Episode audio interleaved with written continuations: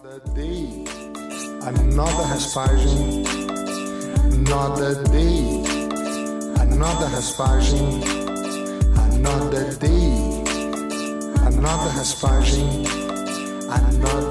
Hallo Freunde, herzlich willkommen bei Wirbeltap, dem deutschen Jiu-Jitsu-Podcast, Episode 42 mit mir, Tristan Habermann. Heute spreche ich mit Pavel Gremlin Koslowski. Er ist Black Belt Wettkämpfer, hat diverse internationale Titel bei der IBGF und AGP gewonnen. Er ist außerdem Gym-Betreiber und MMA-Kämpfer mit einem perfekten Rekord von 5 zu 0 und kommt aus der schönen Donaustadt Wien. Herzlich willkommen, Pavel, und danke, dass du die Zeit nimmst. Hi Tristan, danke dir, danke für die Einladung. Ich freue mich, dabei sein zu dürfen. Stell dich mal ganz kurz vor, bitte, Pavel, damit die Leute ein kurzes Bild von dir bekommen. Ja, also ich heiße Pavel Koslowski, bin 30 Jahre alt, ähm, trainiere seit circa 14 Jahren Jiu-Jitsu, habe hier meine eigene Kampfsportschule in, in Wien, die Alpha Jiu-Jitsu Academy. Ja, und äh, habe mein Hobby zum Beruf gemacht. Das heißt, du machst seit 14 Jahren Jiu-Jitsu, du bist 30. Wenn ich jetzt richtig rechne, dann hast du mit 16 Jahren schon angefangen. Genau. Wie kamst du denn zum Kampfsport? Hast du direkt mit Jiu-Jitsu angefangen oder gab es da noch ein paar Umwege? Nein, äh, also eigentlich habe ich mit äh, Thai-Boxen angefangen und habe das dann ein halbes Jahr gemacht und dann wollte ich MMA machen und ich hatte einen, einen also mein erster Trainer damals, der Lincoln Rodriguez, war hier in Wien ziemlich bekannt und er hat halt MMA gekämpft, was damals noch nicht so bekannt oder berühmt war. Und ich wollte unbedingt sehen, was das ist. Damals haben, haben sie es gar nicht MMA genannt, sondern Free Fight. So wurde das damals genannt. Und da gab es ein 16-Mann-Turnier in Wien und der Gewinner hat 10.000 Euro gewonnen und es war alles Open Class, ja. Und das habe ich mir mit, äh, mit meinem Vater damals angeschaut und ich war einfach begeistert, ja. Noch dazu damals mein Trainer, der Lincoln, der hat circa um die 75 Kilo gekämpft und hat äh, zwei, zwei Gegner besiegt, die über 100 Kilo hatten und beide durch Submission und das hat mich, das hat mir wirklich imponiert und ich wollte unbedingt diesen Sport austesten. Und dann habe ich auch oft mit ihm geredet, weil ich habe ihn ja gekannt von, also als Türsteher habe ich ihn gekannt und da haben wir immer darüber geredet. Und dann hat er mir immer gesagt, komm ins Training, komm, komm, schaust dir an, dies, das. Und dann habe ich gesagt, okay, ich muss, ich muss ihn mal besuchen. Ich bin dann zu ihm ins Gym gegangen, haben mit ihm trainiert, haben MMA gemacht. Es hat mir extrem gefallen und dann bin ich gleich bei ihm geblieben. Ja, aber wie gesagt, habe dann MMA Thai-Boxen gemacht, aber dann habe ich halt gemerkt, dass eigentlich der größte oder der wichtigste Teil im MMA ist der Bodenkampf. Und dann habe ich mich mehr mit dieser Materie auseinandergesetzt und dann bin ich halt auch dabei geblieben bis zum heutigen Tage. Du trainierst ja noch weiterhin ähm, Thai-Boxen, Kickboxen und ähm, du willst ja auch wieder MMA kämpfen. Wie kannst du das alles so verbinden? Ähm, wir hatten auch im Vorgespräch noch gesprochen, du hast ja die ein oder andere Verletzung leider hinter dir. Ähm, wie schaffst du das alles unter einen Hut zu bringen? Ja, also im Prinzip habe ich jetzt nicht mehr geplant, äh, MMA zu kämpfen. Ähm, vielleicht in Zukunft schon, aber im Moment ist es nicht geplant. Ich würde mich gerne wieder mehr auf meine Jiu-Jitsu-Karriere äh, fokussieren.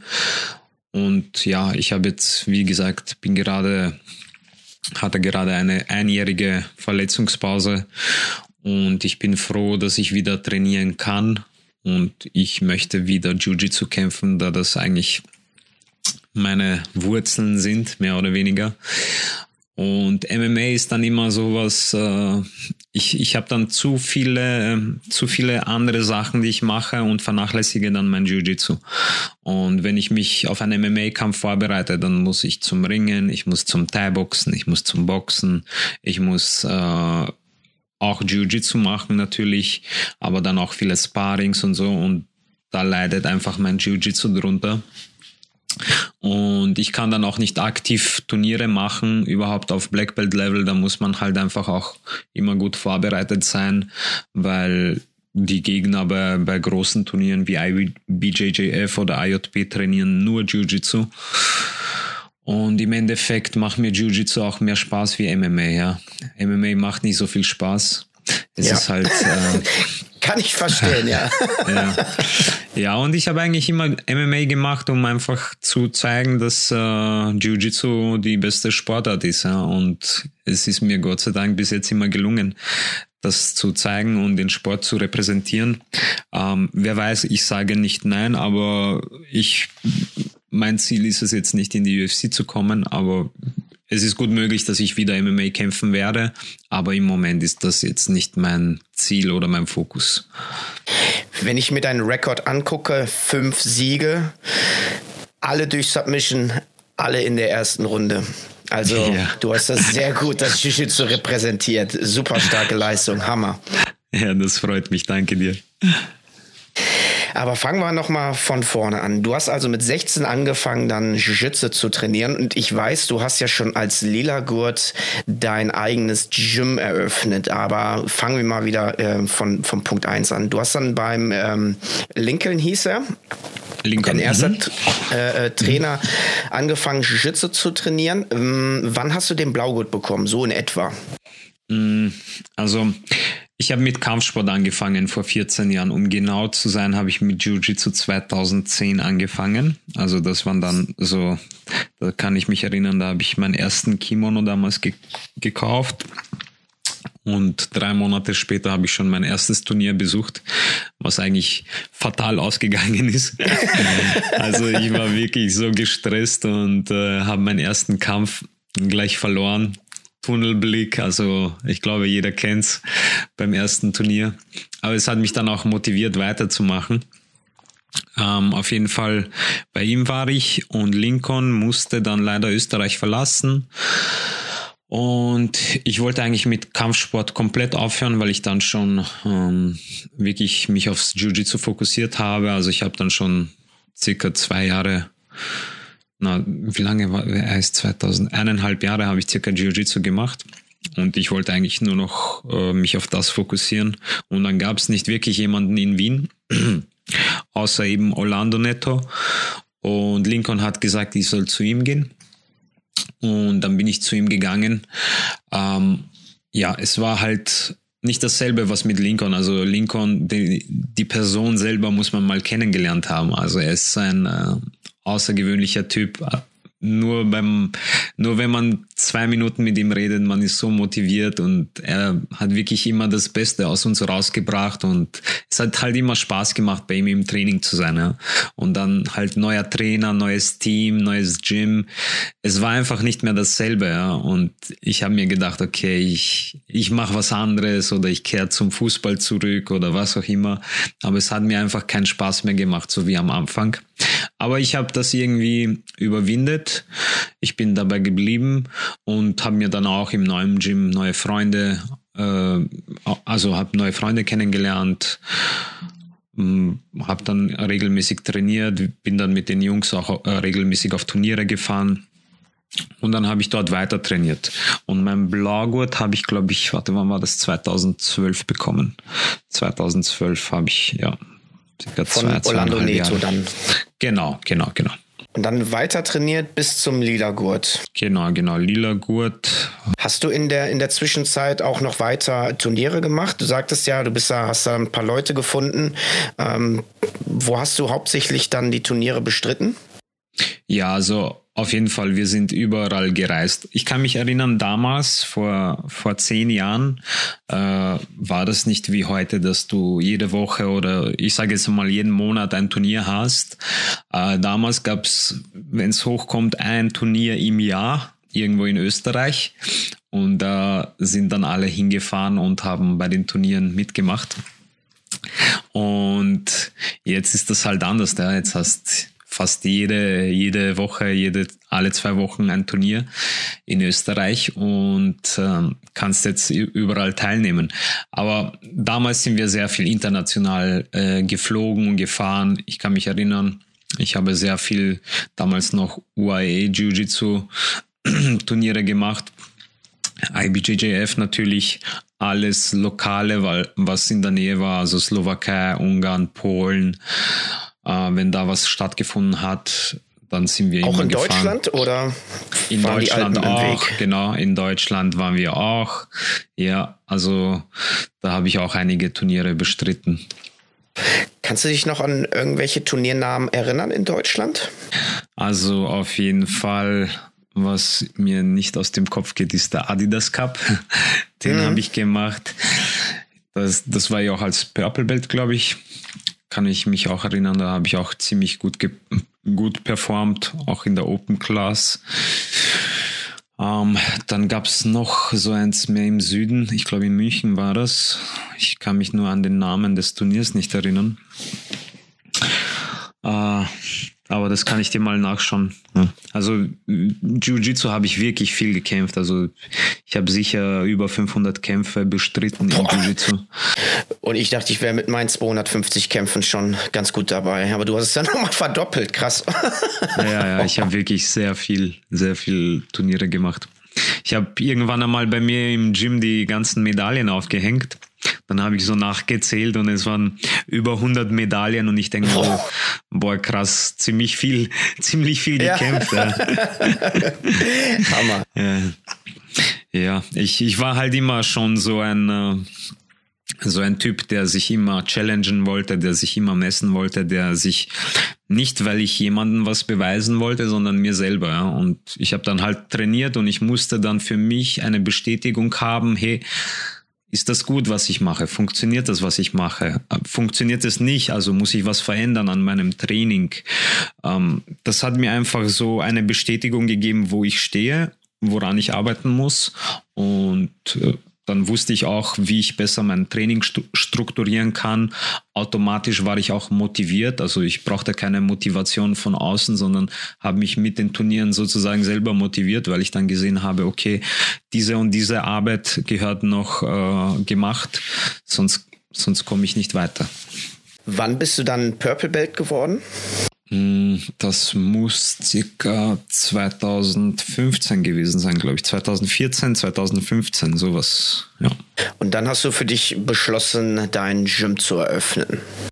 Um, ähm, es war, es war so, also ich habe schon als Blaugurt Kinder unterrichtet in einem anderen Gym. Dann hat mich Orlando damals gebeten, dass ich äh, das Kindertraining zu ihm über, übertrage, weil er das in, in einem Team halten wollte, dann habe ich das bei ihm gemacht, habe die Kinder sozusagen mitgenommen. Ähm, ja, und dann ist das, keine Ahnung, irgendwie hat das dann nicht mehr so funktioniert, wie es funktionieren sollte. Ich habe dann wieder ein Angebot bekommen von einem anderen Gym, nicht mehr Kinder zu unterrichten, sondern Erwachsene. Das habe ich dann gemacht und dann habe ich mir langsam so ein kleines Team sozusagen in diesem externen Gym aufgebaut. Und irgendwann dann habe ich mit meinem Physiotherapeuten geredet. Also ich habe immer mit ihm darüber gesprochen, äh, dass ich einen Traum habe, ein eigenes Gym zu haben. Und ich hatte damals einen sehr guten Freund und, und Partner, den Antonio Stanic, mit dem ich das gemeinsam gemacht habe. Und es war immer unser Traum. Also die Welt zu bereisen, Turniere zu machen und ein eigenes Gym zu haben. Und wir haben halt immer offen darüber geredet. Und irgendwann hat uns halt der Physio angerufen und hat gesagt, hey Jungs, ich muss mal mit euch reden. Und wir sind dann zu ihm gefahren und er hat gesagt so, Jungs, ich öffne eine neue Ordi und äh, unten werde ich einen, einen 80 Quadratmeter Raum haben, äh, voll mit Dollarmurmaten ausgestattet. Und wenn ihr möchtet, könnt ihr da euer Jiu-Jitsu-Trainings äh, machen und unterrichten. Und er hat uns dann halt auch seinen, seinen, seinen Plan aufgestellt, dass wir am Anfang überhaupt kein Risiko hatten. Ja, also wir haben bis zu den ersten 20 Mitgliedern keine, keine Miete zahlen müssen, ab den 20 Mitgliedern, was auch eine geringe Summe, so dass sich das alles rentiert hat und wir uns langsam, langsam etwas aufbauen könnten. Und deswegen auch von hier aus einen lieben Gruß an Roman Palesitz, äh, meinen Physiotherapeuten, der das alles möglich gemacht hat. Weil ohne ihn wäre ich wahrscheinlich nicht hier, wo ich heute bin. Und ja, und so hat äh, meine Reise als Gym-Inhaber und Coach gestartet. Ja, und bis zum heutigen Tage geht das so weiter und wir wachsen und wir, wir machen immer mehr und mehr. Bist du immer noch in der gleichen Location? Nein, die Location haben wir ge geändert. Äh, also vor zwei, warte, vor drei Jahren, schon drei, vier Jahre fast, vor fast vier Jahren, ähm, sind Antonio und ich äh, getrennte Wege gegangen. Er hat das Athos in Wien gegründet und ich habe weit, weiter halt mit der Alpha Academy, äh, also mit der Alpha Academy gearbeitet und, und mittlerweile sind wir schon so weit, also also ich bin so weit, dass ich jetzt das zweite Gym im Juni aufmache. Also das wird jetzt zweimal so groß werden. Am, am Anfang habe ich überlegt, einfach die Location zu, zu ändern. Aber dadurch, dass die Location äh, eher an so einem Randbezirk von Wien ist, habe ich, äh, hab ich so eine ähm, Umfrage gemacht in unserem Team, wie viele halt mitziehen würden. Und da war die Hälfte dafür, die Hälfte dagegen. Und dann habe ich mich entschieden, einfach einen zweiten Standpunkt aufzumachen und mal zu schauen, wie das funktioniert. Also Jiu-Jitsu wird immer größer. Das, das freut mich richtig.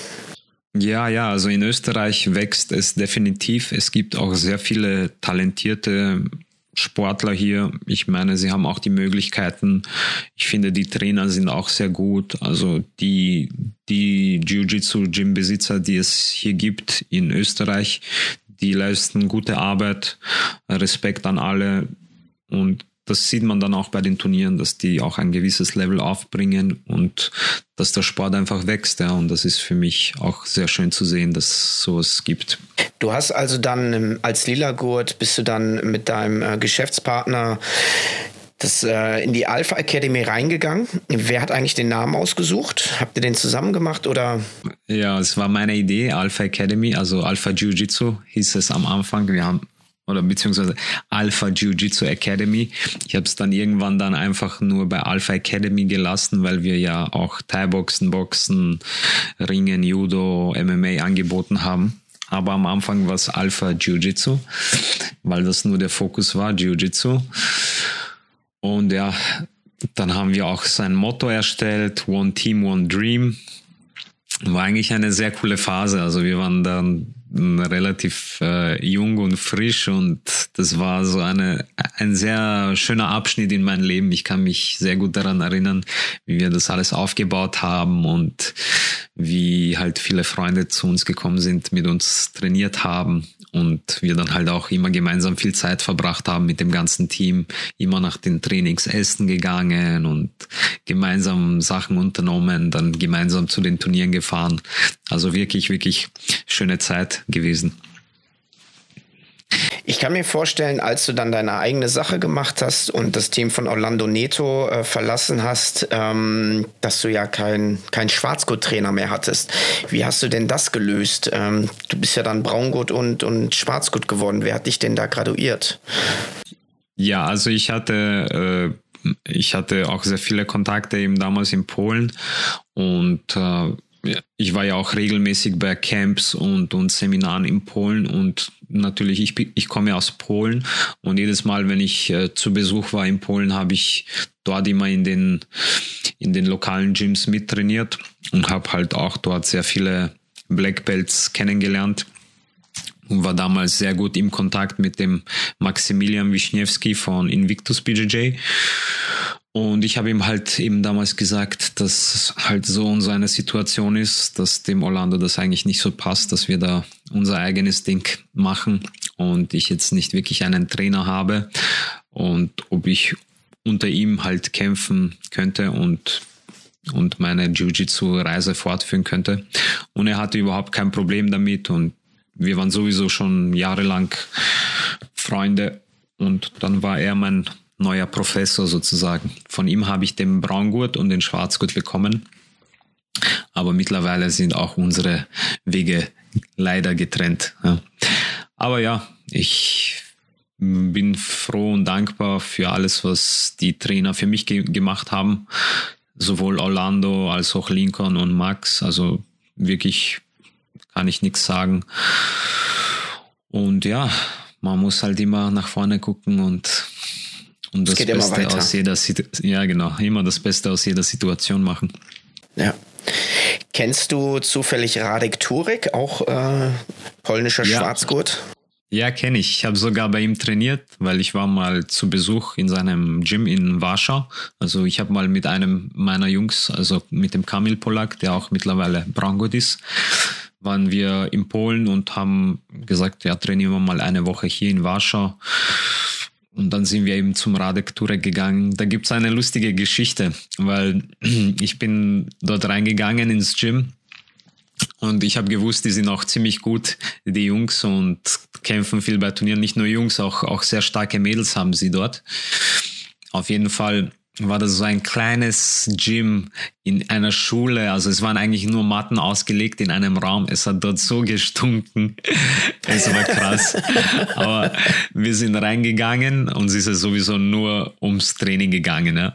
Und wir sind reingegangen. Ich bin in der Umkleide und ich sehe einen äh, Kontrahenten, äh, den ich beim, mit dem ich beim Turnier gekämpft habe.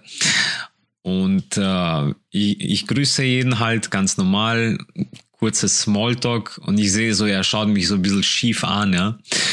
Und er sagt ganz laut im Gym zu, äh, zu seinen Teammates so, Jungs, ihr wisst schon, dass der mich beim Turnier besiegt hat, äh, bei den polnischen Meisterschaften.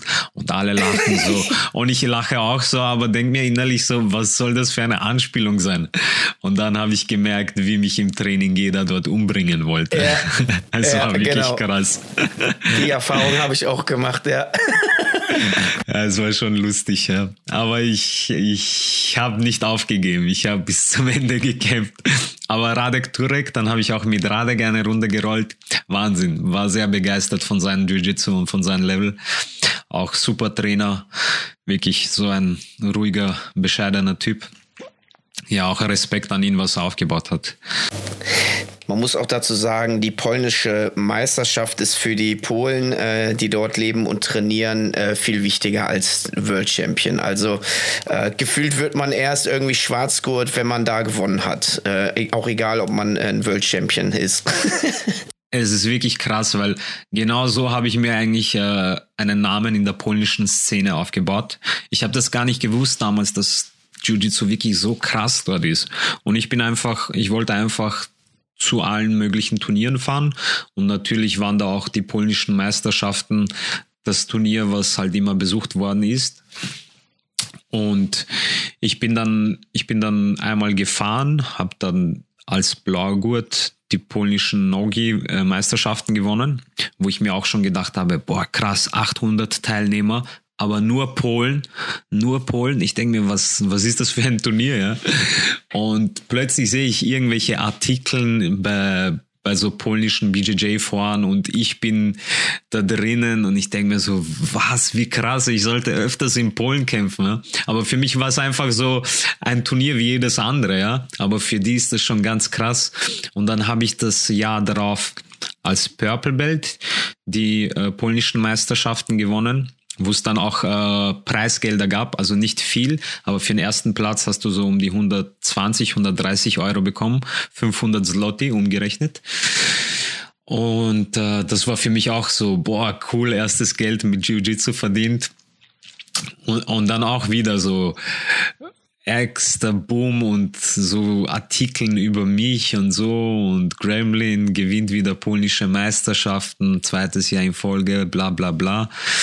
Und äh, ich war voll, voll schockiert, ja. Und dann bin ich das Jahr drauf wieder hingefahren und habe nochmals als Purple Belt dort gekämpft. Und das war, ich habe äh, das erste Mal als Purple Belt habe ich bis 67,5 gekämpft und dann habe ich mir gedacht, ah, ich habe in der Kategorie schon letztes Jahr Gold geholt, gehen wir mal eine höher. Dann habe ich bis 73,5 gekämpft. Da war auch unter anderem in meiner Kategorie der Jakob Wilk, den kennt man vielleicht von den von ADCC und von den Leglock Camps. Und da habe ich dann die Kategorie gewonnen bis 73,5. Und das war krass, weil da waren, glaube ich, 1400 Teilnehmer Und das war damals das größte Turnier der Welt. Es war größer, also von der Teilnehmeranzahl größer wie die IBJJF Pan Ams. Und es waren nur Polen, ja. Es waren nur Polen. Also echt krass, ja. Und so habe ich mir äh, dort auch einen, einen Namen in Polen gemacht in der Jiu-Jitsu-Szene. Und ja, so, so ist es dann weitergegangen. Jetzt akzeptieren sie dich, auch wenn du Jetzt in Österreich lebst. Mich. Ja. Genau so, genau so. Wie wird man eigentlich besser, wenn man der Beste auf der Matte ist? Du hast ja dein eigenes Gym gehabt, ähm, oder was gehabt? Du, du hast dein eigenes Gym, du bist lila Gurt. Mhm. Es sind ein paar Trainingspartner mitgekommen, aber ich nehme jetzt mal an, äh, auch durch die Erfolge, die dir natürlich das, das Recht geben, ähm, wie wird man dann besser, wenn alle schlechter sind, sage ich jetzt mal so ganz provokativ. Wie kann man sich da verbessern? Ähm, für mich ist das eigentlich eine ganz einfache Formel. Ähm, ich habe immer mit den niedrigeren Gurten oder ich sage jetzt einmal mit weiß-blau Gurten habe ich immer sehr viele Sachen getestet. Ja. Was damals eigentlich vernachlässigt worden ist, also wo ich selber trainiert habe, noch sozusagen Schüler war, habe ich mich immer gemessen mit äh, gleich, äh, gleichgradigen ab und zu hat man was mit den, mit den niedrigeren Gurten gemacht, aber man hat sich halt immer gemessen. Und oft hat man nicht gemerkt, dass viele Sachen eigentlich funktionieren, wo man gedacht hat, die funktionieren nicht, ja. Weil man es einfach noch nicht an, an den gleich, äh, gleichgradigen Leuten schaffen konnte. Aber das ist einfach nur Übungssache und dann habe ich halt oft die neuen Sachen an den niedrigeren Gurten ausgetestet, bis sie dann funktioniert haben. Dann habe ich angefangen, diese Sachen zu drillen und dann habe ich die Sachen angesetzt gegen eben gleichgradige äh, Gurte und so hat sich auch mein Jiu-Jitsu verbessert. Natürlich, wenn ich ein bisschen ähm, ein, ein bisschen mehr gefordert werden wollte, dann bin ich entweder zu Sparings gegangen oder eben oft waren auch andere Black Belts zu Besuch in meinem Gym. Mit meinem Braungurten, mit Kamil Polak, mit Jamal Usarida, mit Sado Ucha, mit denen habe ich viel, viel Sparings gemacht. Die haben mich auch gepusht. Dann natürlich auch äh, Turniere. Turniere waren auch sehr wichtig, denn da habe ich auch wirklich die ganzen Sachen austesten können und da konnte ich mich auch messen und da konnte ich dann halt auch sehen, wo ich stehe. Also es war nicht so schlimm, wie man sich das vorstellt, dass es gar nicht geht. Äh, ganz im Gegenteil, ich habe eigentlich gemerkt, dass ich einen großen Sprung gemacht habe, seitdem ich selber unterrichtet habe, da ich selber dann auch viele Fehler erkannt habe. Ähm, die, die die Jungs machen, die habe ich dann selber auch gleich äh, sozusagen verbessert, beziehungsweise auch selber de mehr Details erkannt, dass auch, wenn, wenn ein niedrigerer Gurt eine Technik aus, ausführt, dass ein gewisses Detail die ganze Technik verändern kann. Und das hat mich halt einfach viel viel näher zum Sport gebracht, erstens. Und zweitens habe ich halt viel mehr gesehen als sonst. Ja. Sonst manchmal, wenn man einfach ins Training geht, man konzentriert sich nicht, man hört nicht so gut dem Trainer zu, dann macht man so schlabbrig ab und zu die Techniken und dann freut man sich eigentlich aufs Sparring, ja. weil um das geht's am Ende des Trainings. Aber wenn man unterrichtet, muss man halt äh, ein scharfes Auge haben für alles und da ist man halt viel mehr im Fokus und man merkt, äh, man verbessert dann auch seine eigenen Methoden und Techniken. Und ich denke, das hat, hat mich auch aufs nächste Level gebracht. Wie bist du denn an neue Techniken rangekommen? Ähm, Lila Gurt hat es ja gesagt, 2014, 15, da kam es ja schon langsam mit YouTube, dass da auch qualitativ hochwertiges Material kam. Aber wie hast du dir denn deine Techniken dann zusammengesucht? Ja, also viel, viel gedrillt und viel, viel äh, BJJ Fanatics ähm, und Seminare.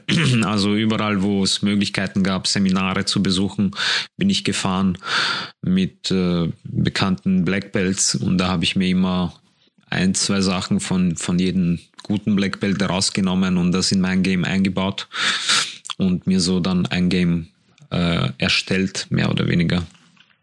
Hast du gerade so ad hoc eine schöne Seminaranekdote mit jemandem, wo du sagst, das benutze ich noch immer, genau diesen Pass, Sweep oder Submission oder Detail, was dich da wirklich nach vorne gebracht hat?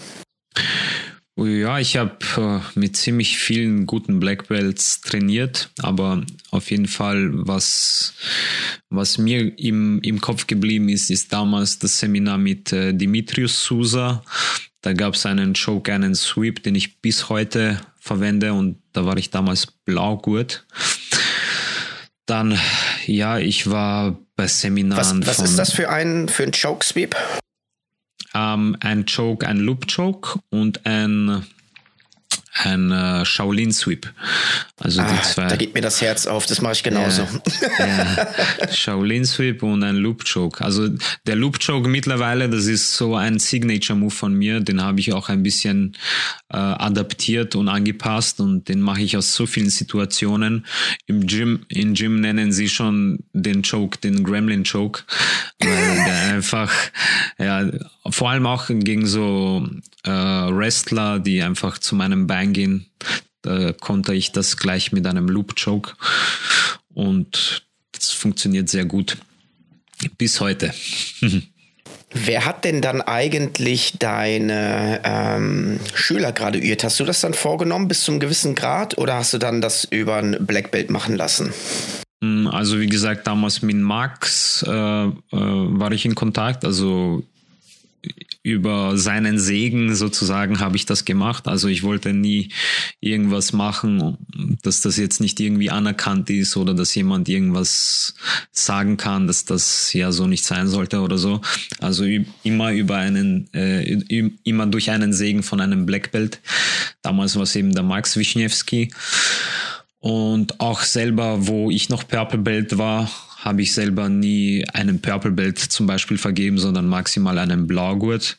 Und wenn, wenn, wenn dann jemand wirklich einen Purple Belt verdient hat, dann habe ich gesagt, okay, das muss der Professor der Black Belt selber machen. Und so haben wir das dann Hand gehabt, bis ich dann selber irgendwann braun und Black Belt geworden bin. Ja. Jetzt brauche ich ja gar nicht zu fragen, wie du zu Wettkämpfen stehst mit deinen über 500 äh, Matches und 100 äh, Medaillen. Aber was ist denn so das Besondere, wenn du es noch mehr herausarbeiten müsstest? Ist es tatsächlich so das eigene Messen? Wie gut ist mein Jiu-Jitsu? Wo sind meine Mängel? Wo sind meine Stärken? Wie kann ich einfach besser werden? Ist das so deine intrinsische Motivation und der Antrieb, warum du das machst? Ja, also ich würde genau so sagen, du hast es auf den Punkt gebracht. Ähm, genau so ist es. Ähm, natürlich ist es schön, wenn man dann halt auch einen größeren Namen besiegt oder, oder halt auch eine Medaille bei einem wichtigen Turnier holt. Und ich denke, das ist halt dann die Motivation, um, um weiterzumachen. Mhm. Und glaube, Turniere sind im Endeffekt Spaß auch, ja, weil jeder liebt es zu gewinnen. Also ich glaube, das ist das schönste Gefühl überhaupt. Und wenn man, wenn man sich das als, als Ziel nimmt, dann arbeitet man in die richtige Richtung. Was ist so das, das kurzfristige und langfristige Turnierziel? Nochmal die polnischen Meisterschaften, aber diesmal als Black Belt holen oder vielleicht die Europeans?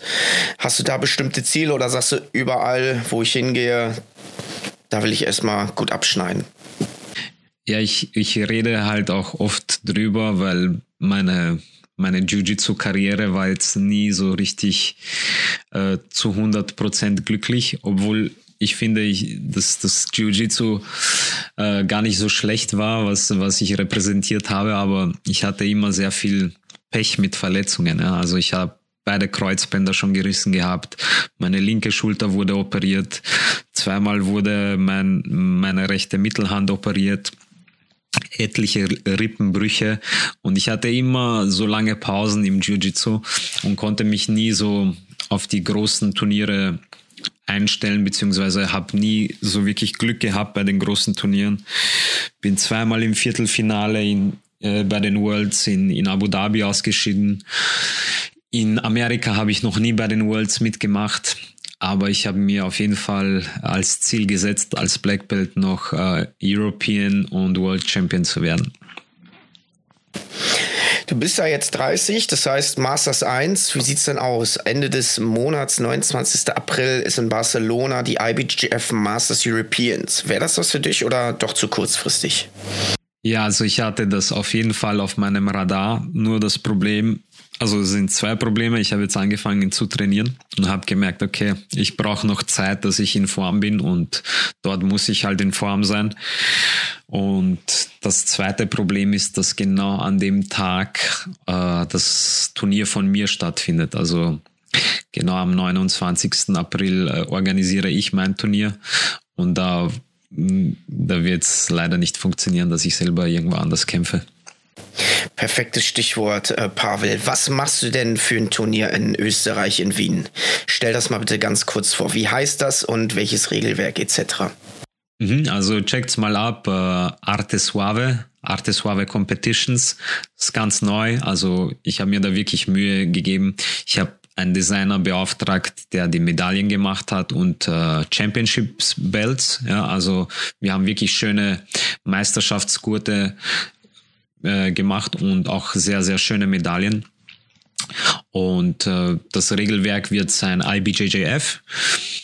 Es wird Gi- und No-Gi-Kategorien geben, von Kindern bis zu den Masters, also alles inkludiert.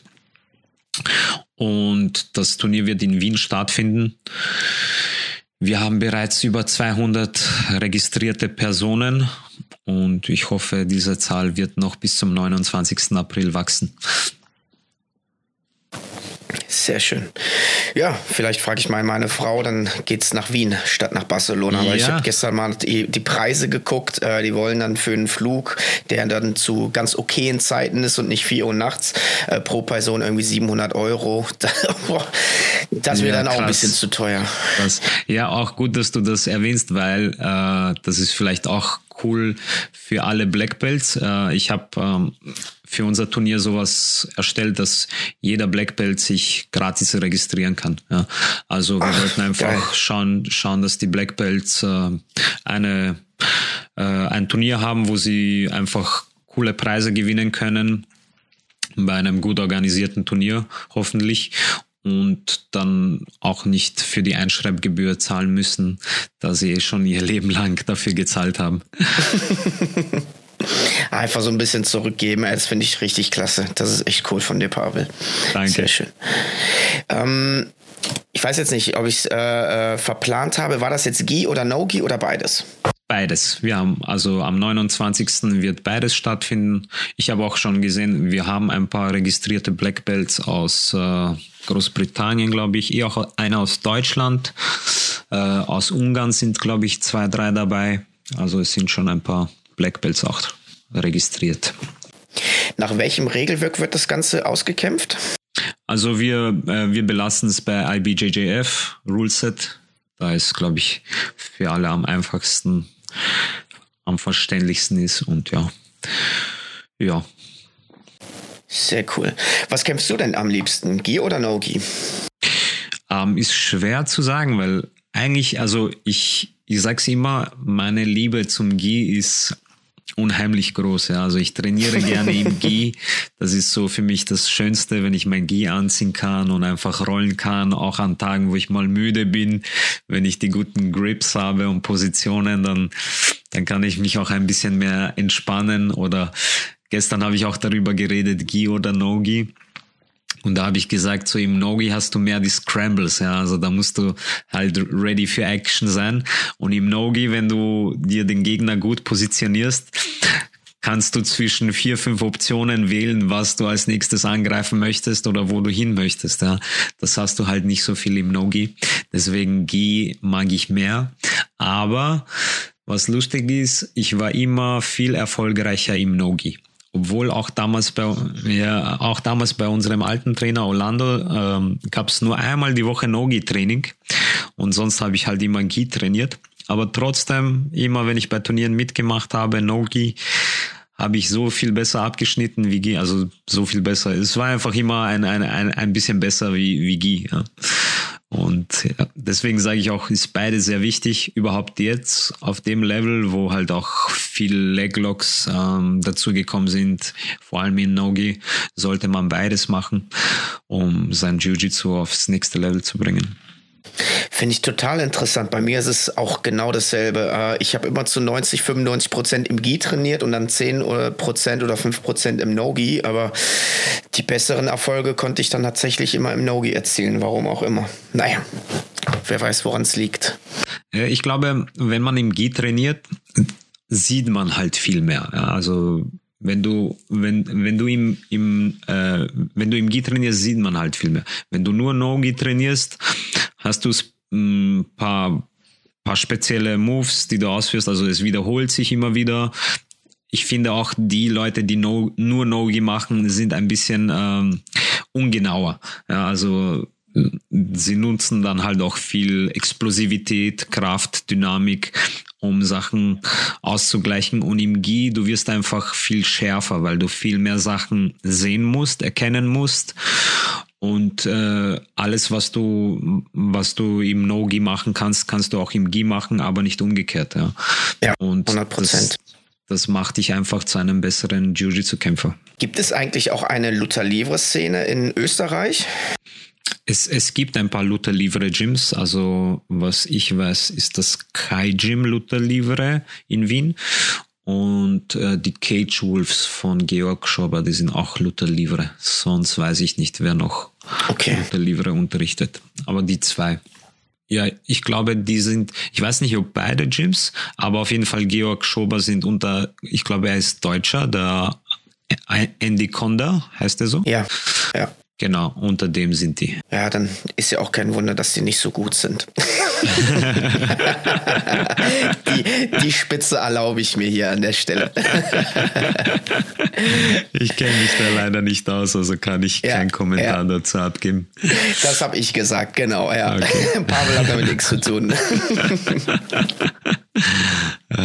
Ja, ich weiß nicht. Ich war, ich war nie so ein äh, Freund irgendwie von Luther Livre, weil ich einfach ich habe immer gesagt, die machen sowieso das, was wir machen, aber stellen es ganz Nur anders dar. Ja. ja. ich weiß nicht, weißt du, so, sie versuchen das irgendwie zu kopieren, aber wollen nicht äh, es wahrhaben, dass das Wahre eigentlich das äh, Brazilian ja. Jiu-Jitsu ist. Und ich finde das auch komisch, wenn die Nogi trainieren und Gurte um die Hüfte gebunden haben. Ja. Es ist für mich einfach cringe, ja. Also, okay, dann macht's ja. euer Nogi-Stuff und aber macht's nicht dieses, ihr wollt irgendwie dazugehören, aber dann wollt ihr irgendwie nicht dazugehören. Ja macht's einfach euer Ding und fertig, aber tut's das nicht so darstellen, wie wenn ihr etwas neu, wie wenn ihr das Rad neu erfunden hättet. 100 hm, Prozent, ja, sehe ich, sehe ich genauso. Was ist denn eigentlich so deine Jiu-Jitsu-Philosophie, auch wenn du kämpfst? Ähm, bist du da sehr methodisch oder sagst du äh, sehr opportunistisch, wenn ich irgendwie eine Gliedmaßen sehe, dann äh, nehme ich den mit? Oder sagst du Position before Submission? Also äh, ich, es kommt immer auf den Kampf an, aber eigentlich gehe ich immer mit sehr viel mit sehr viel äh, Respekt und und äh, mit sehr viel, wie soll ich sagen, nie mit Hochmut in den Kampf rein. Also ich bin, ich versuche immer selber sehr bescheiden reinzugehen und versuche trotzdem das Beste aus mir rauszuholen. Aber ich habe sehr viele Kämpfe, wo ich halt einfach spektakuläre Sachen mache, wie Flying Triangles oder Flying Armbars. Also ich habe sicher sieben, acht Kämpfe mit Flying Triangles beendet. Ich habe sicher mm, zwölf bis 15 Kämpfe mit Flying Armbars beendet. Also wenn, wenn, wenn, wenn ich die Möglichkeit sehe für sowas, dann nutze ich sie auch. Aber natürlich gibt's auch Kämpfe, wo ich dann einfach versuche, Step by Step alles richtig zu machen, dass ich keinen Fehler mache, dass ich mir ohne, ohne größeren äh, Problemen oder äh, ich meine nicht Problemen, ohne größeren äh, Fantasien jetzt den Sieg hole. Natürlich, wenn ich merke, so, ich kämpfe jetzt schon zum vierten Mal gegen den Typen und äh, ich habe zweimal gewonnen, er hat einmal gewonnen, okay, ich kann mit ihm hier keine, ich, ich kann mir hier keine Späße erlauben, ich darf hier keine fancy Moves auspacken, ich sollte das eher äh, richtig äh, richtig aus, äh, ausarbeiten und Step by Step äh, den Kampf in eine, in eine bessere Position bringen, so dass ich dann eben gewinnen kann. Magst du lieber äh, mit Punkte kämpfen oder doch Submission Only? Wo bist du zu Hause? Äh, passt mir eigentlich beides. Also mh, mm, da habe ich jetzt keinen Favoriten. Beides hat irgendwas. Ich finde, diese Submission-Only-Kämpfe sind dann halt mehr äh, sind spektakulärer, weil einfach mehr passiert, weil sich die Leute nicht so sehr auf die Punkte fixieren. Aber dadurch, dass, dass es früher nicht so viele Submission-Only-Turniere gab, habe ich damals nur diese Punktesystem-Turniere gemacht und das bin ich auch gewohnt und da kämpfe ich dann halt viel strategischer, ja. Also so Submission Only, da bin ich dann halt viel lockerer und, und teste viele Sachen aus und ist halt amüsanter zum, zum Kämpfen. Und die Punkte-Sachen, da muss man halt strategischer vorgehen und ja, schon wie erwähnt, einfach Step by Step schauen, dass man den die, die guten Positionen bekommt, für die es Punkte gibt und dann eventuell auch die Submissions holt. Du machst jetzt seit 14 Jahren Kampfsport, äh, 12 Jahren Jiu-Jitsu. Du hast deine beiden Knie sind äh, nicht mehr so, wie sie mal waren. Äh, du hast über deine, deine Mittelfraktur im Hand gesprochen, Schulteroperation. Da war noch Corona zwei Jahre dazwischen. Wie bleibst du eigentlich motiviert? Wie, was bringt dich noch täglich auf die Matte zu gehen und dein Bestes zu geben? Ja, das ist, glaube ich, das Problem, das jeder hat. Also ich merke das auch bei meinen Schülern oft, die, die wollen oder beziehungsweise die verlangen jemanden, der, der, der sie motiviert, der sie an der Hand zieht und der ihnen sagt, komm jetzt trainieren und mach das und mach das. Aber wenn du das in dir hast, dann dann hast du schon verloren, ja, weil wenn du dich selber nicht motivieren kannst, dann wird nichts aus dir. Wenn du immer jemanden brauchst, der dir sagt, komm, steh auf, komm, mach das, komm, mach das, so funktioniert das Ganze nicht. Entweder du willst es oder du willst es nicht. Und motivieren muss man sich halt immer selber, ja. Ich kenne so viele Leute, die, weiß nicht, sich irgendwie irgendwo verletzt haben und dann komplett mit dem Sport aufhören, ja. Und das war nie für mich eine Option, also auch ich habe immer gesagt, alles, was ich mache, muss ich 200 Prozent machen. Und natürlich ist es hart, solche großen Verletzungen überhaupt. Also linkes Kreuzband, rechtes Kreuzband, wobei beim linken Kreuzband dann noch ähm, Meniskus und, und die Seitenbänder gerissen waren. Also das teuflische Trio. Und äh, es ist einfach hart, überhaupt nach der ersten Kreuzband-OP war ich halt viel motivierter, weil ich gewusst habe, ich muss zurückkommen und es wird gut und so weiter und so weiter. Aber es dauert dann halt ein Jahr. Und wenn es dann ein zweites Mal passiert und du weißt so, boah, ich habe wieder ein Jahr Pause, dann ist es schwierig, ja. Und natürlich die erste Phase nach der Verletzung war sehr deprimierend für mich und es war schwer zu verkraften. Aber ja, das ist dann halt, ein paar Wochen bin ich halt Depri und dann äh, rapp, rappel ich mich auf und sage so, okay, machen wir uns an die Arbeit. Ja? Und dann geht's halt weiter.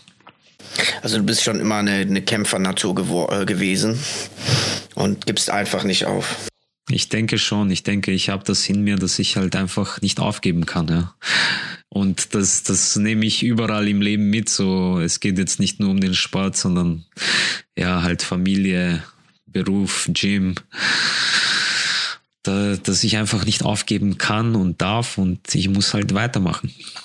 Ja, das zeichnet halt auch ähm, das habe ich jetzt auch durch meine ganzen Podcasts gelernt, wirklich erfolgreiche Wettkämpfe aus, dieser unbändige Wille, immer nach vorne, immer nach vorne, egal ob die größten Hürden vor einem stehen, äh, immer durchpowern. Und äh, ja, das merke ich auch an dir, dass du hier äh, voll den Jiu-Jitsu-Lifestyle hast und äh, Kämpfer bist und einfach äh, ja, Vollgas gibst. Sehr motivierend, das alles zu hören, ja.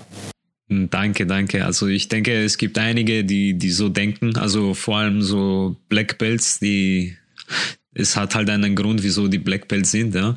Und ich denke, am, am Ende des Tages bleiben halt die Leute über, die eben durchhalten und durchbeißen und sich immer wieder aufrappeln und im Endeffekt sich auch vor allem selber motivieren, ja, weil wenn du dann zu Hause bist, bist du trotzdem mit dir alleine und das ist die wichtige Phase, was du dir selber einredest. Sage ich mir, rede ich mir selber ein, so ja, ich könnte vielleicht doch was anderes tun oder ah, der Sport ist eigentlich nichts für mich oder du suchst nach einer Lösung, wie du am besten und am schnellsten wieder zurückkommst auf die Matte. Was ist eigentlich so das Besondere am Jiu-Jitsu für dich? die, die Techniken, immer dieses Problem-Solving, die Wettkämpfe, das Sparring, äh, die Kameradschaft oder einfach alles? Eig eigentlich so ziemlich alles an dem. Also ich liebe Jiu-Jitsu wirklich. Ja, es ist, halt, das ist der Sport, den den ich wirklich liebe. Also ich habe ja auch, bevor ich mit Jiu-Jitsu angefangen habe, neun Jahre lang Fußball gespielt und mein Vater wollte ja, dass ich Profifußballer werde. Aber ich bin halt eben den Weg des, des Jiu-Jitsu gegangen und ich bin sehr, sehr glücklich darüber, weil es mich halt einfach als Menschen verändert hat. Verändert vielleicht nicht unbedingt, sondern es hat einfach das aus mir herausgebracht, was ich eigentlich tief im Inneren war. Nur konnte ich das nie zeigen oder habe das nie rausbekommen, weil ich nicht sehr selbstbewusst war, als ich äh, Jugendlicher war.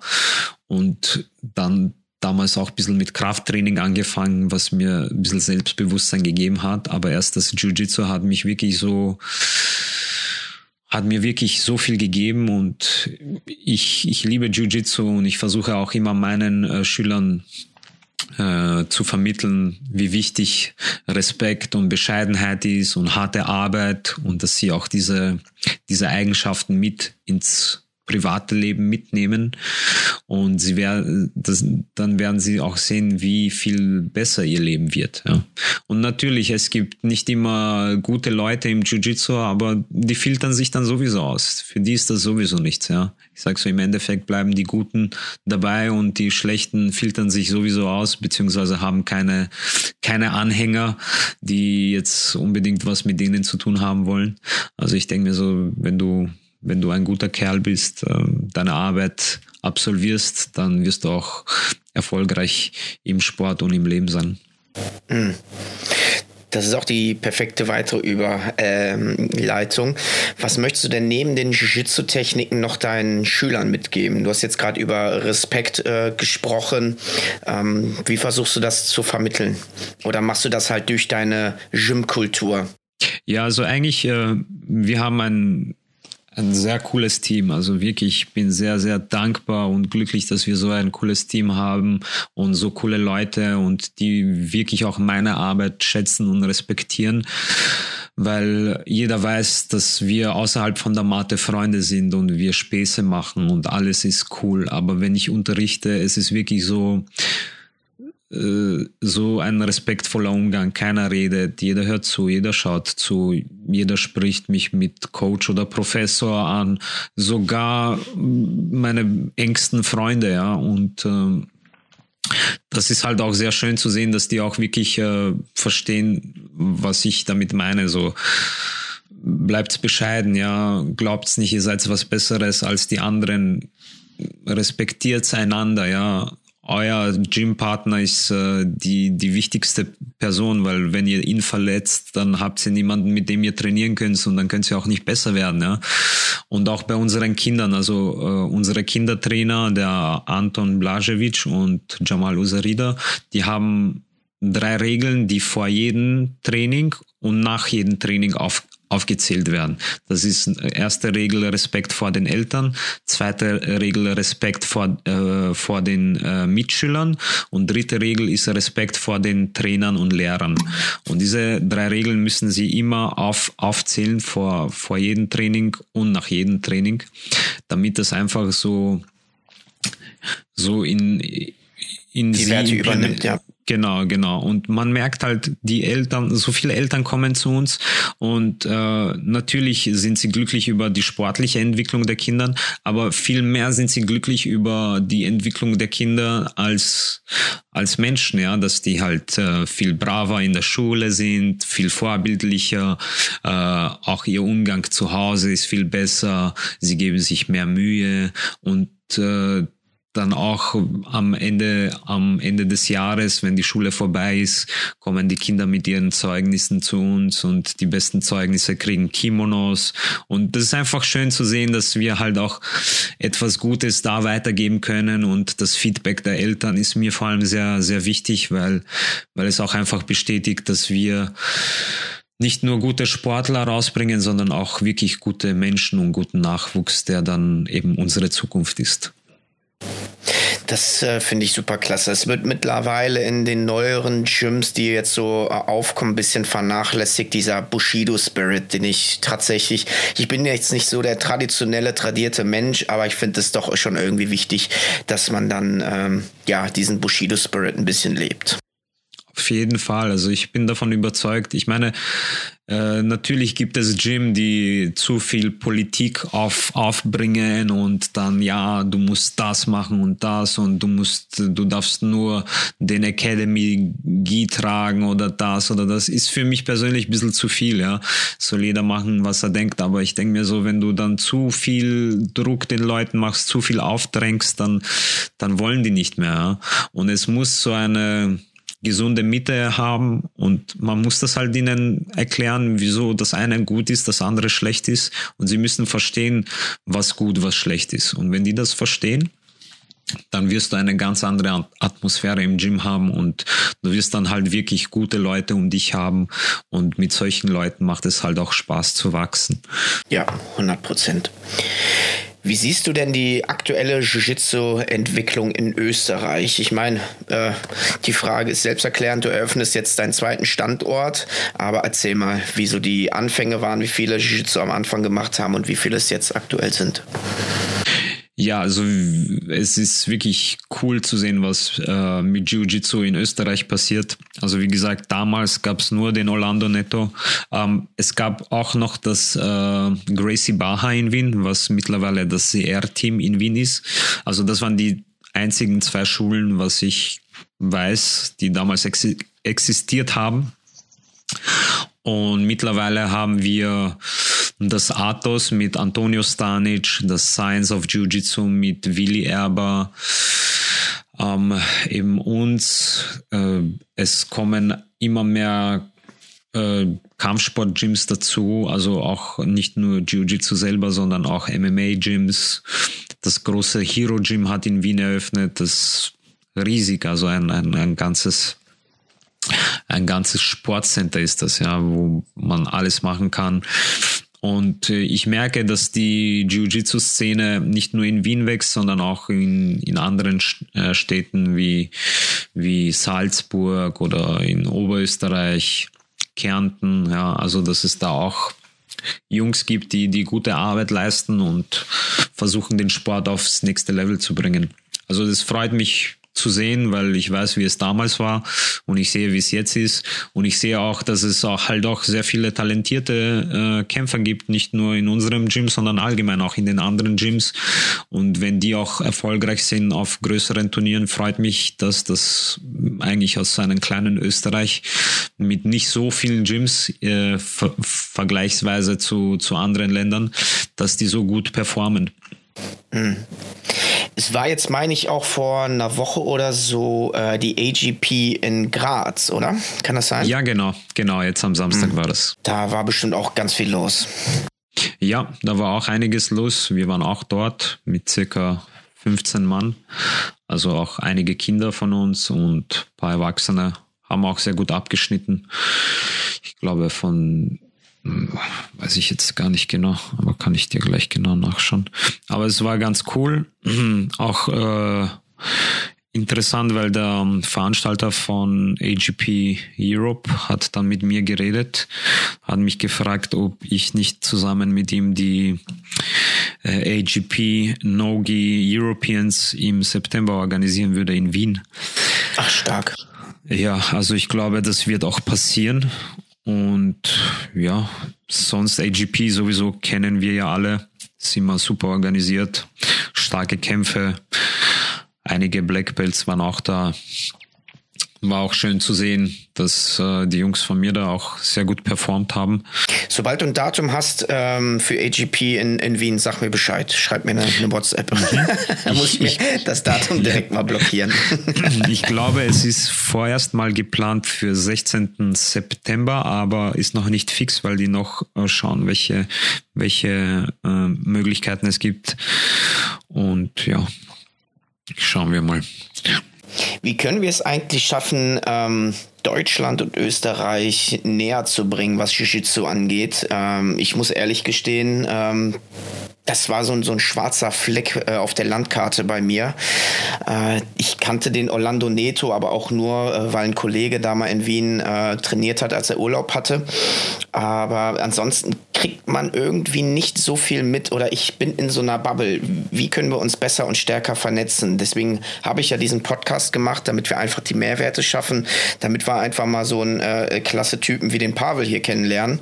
Ähm, Dankeschön. Was, was meinst du, wie können wir das einfach noch besser machen? Weil wir sprechen ja eine Sprache, ein Kulturkreis, ähm, diese Energien schaffen, damit wir einfach das Level vom Jiu-Jitsu nochmal ähm, erhöhen können. Also ich finde, was vor allem die Leute und, und eben die internationalen Relations verbessert sind, so Sachen wie Turniere, Seminare, Gymbesuche, vielleicht gemeinsame Camps oder halt auch Campbesuche. Und ich denke mir, jetzt mittlerweile ist das auch ganz gut für die deutsche Jiu-Jitsu-Szene, die schon länger dabei ist und größer ist wie in Österreich auch mal hier zu connecten, weil es hier wirklich, wirklich gute Leute gibt. Und äh, ich merke halt auch immer mehr Deutsche kommen halt auch zu den Turnieren nach Österreich, beziehungsweise wir haben auch Seminare veranstaltet wie Adam Wajinski, Kayo Terra, Mikey Musumeci. Solche Leute hatte ich im Gym und da sind halt auch oft Leute aus Deutschland gekommen die wirklich angereist sind aus Deutschland. Und es freut mich auch zu sehen. Ich habe auch einige äh, Seminare in Deutschland unterrichtet und werde das definitiv auch äh, in Zukunft machen wollen. Und es freut mich auch immer, die deutsche Szene zu sehen, wie die sich entwickelt, wie die Jungs dort äh, trainieren und kämpfen. Also ich finde allgemein der deutschsprachige Raum sollte viel mehr zusammenarbeiten, wenn wir international erfolgreich werden möchten. Ja. Also wenn wir mit mit Öst, äh, mit mit äh, Brasilien, Amerika oder halt hier in Polen gegen die Polen, weil es die Nachbarn sind, mit denen mithalten wollen, dass dass wir uns da halt auch mehr connecten sollten, mehr austauschen sollten, gemeinsam wachsen sollten. Und ich glaube so Turniere, Seminare, Gymbesuche, Camps. Das ist halt ein, ein Weg, wo man halt einfach gemeinsam mehr machen kann. Eben auch, weil wir dieselbe Sprache sprechen, ist es halt noch einfacher, weil es da nicht wirklich eine Hürde gibt. Ja. Warst du auf mal äh, auf einem Camp, so BJJ Globetrotters oder so? Leider habe ich es nie geschafft. Ich, ich wollte mal zu den BJJ Globetrottern, aber da habe ich es leider nicht geschafft. Aber mittlerweile organisieren wir zweimal im Jahr selber Camps, wo auch immer mh, hm, unterschiedliche Black Belts kommen. Also jetzt war eh der Jakub Neidek bei uns am Camp, der hat Bronze. Macht ihr das in Wien oder? Nee, das haben wir, es gibt so ein, ähm, es gibt so ein olympisches Zentrum in, in Zakopane in Polen, in den Bergen. Dort sind wir oft. Das ist sehr, sehr modern und sehr groß. Und dann waren wir einmal hier in, in Süden von, also Südosten von Österreich in, äh, wie heißt das, Schloss Schileiten. Also das ist wirklich ein Schloss. Äh, und im Schloss gibt es so Apartments und dann haben sie halt eine Halle mit, mit Matten. Und dort war der Gerard Łabinski aus Polen, äh, der, der Coach des Camps. Es war auch interessant, weil der Gerard Łabinski ist damals nach Brasilien gezogen als Purple Belt, hat dort gelebt, Jiu-Jitsu trainiert, hat seinen Black Belt von Leandro Loh bekommen. Und er war so damals schon als Purple Belt einer der größten Rivalen von Adam Wajinski. Und äh, die haben immer, äh, die sind immer, die haben sich immer gemessen. Und mittlerweile fängt, glaube ich, Gerard wieder an zu kämpfen, weil er ist aus Brasilien zurückgezogen nach Polen. ich habe gesehen, er hat auch damals den äh, Tokyo Grand Slam als Black Belt gewonnen. Er hat äh, gegen, warte, war das gegen Ricardo Evangelista oder gegen Igor Silva? Gegen einen von den beiden hat er da im Finale auch gewonnen. Also wirklich stark. Und einer der wenigen Heavyweights, die auch so Sachen wie Berimbolus machen oder Warmgut. Ja, interessante, interessante Sachen lernen wir da auch immer. Also ist auch immer cool von, von jeder Region mal einen Black Belt zu haben. Auch der, der Sebastian Rodriguez war letztens bei uns Seminar unterrichten. Wer ihn nicht kennt, von Unity Jiu-Jitsu Black Belt. Sehr erfolgreich. Nummer eins der Weltrangliste als Purple Belt, Nummer eins der Weltrangliste als Brown Belt. Jetzt mittlerweile sehr starker äh, Black Belt. Pan Am's Black Belt Silber, glaube ich, gemacht. Ähm, ja, ist auch am aufsteigenden Stern. Und ich versuche da halt immer gute und starke Black Belts für Seminare und Camps zu holen, dass eben ich selber auch was lerne, aber wie auch gesagt, die, die Jungs, die zu den Camps oder Seminaren kommen, dass die auch ihr, ihr Jiu-Jitsu aufpäppeln können. Ja, das, das ist immer klasse, so ein Austausch, so ein offener Austausch und so eine Woche kompakt äh, richtig Jiu zu lernen und rollen, das bringt dann echt noch immer voran, definitiv. Auf jeden Fall. Du unterrichtest jetzt Jiu-Jitsu seit über zehn Jahren, angefangen mit Kindertraining, ähm, dann die Erwachsenenklasse übernommen und letzten Endes dein eigenes Gym, wo du ja auch der Coach bist. Ähm, da hast du viele, viele Schüler kommen und gehen sehen. Wenn du äh, dir einen perfekten Schüler backen könntest, was für Zutaten würdest du ihm mitgeben? Was ist für Charaktereigenschaften richtig förderlich fürs Gym? Was muss er mitbringen? Ich denke, in erster Linie sollte man immer sehr bescheiden sein, weil viele verlieren sich in ihren Ego-Trip. Also sie denken mehr von sich, als sie es wirklich sind. Und ja. Jiu-Jitsu, Jiu-Jitsu zerstört sie dann, ja. Also, die halten sowieso lange nicht durch. Deswegen seid immer bescheiden.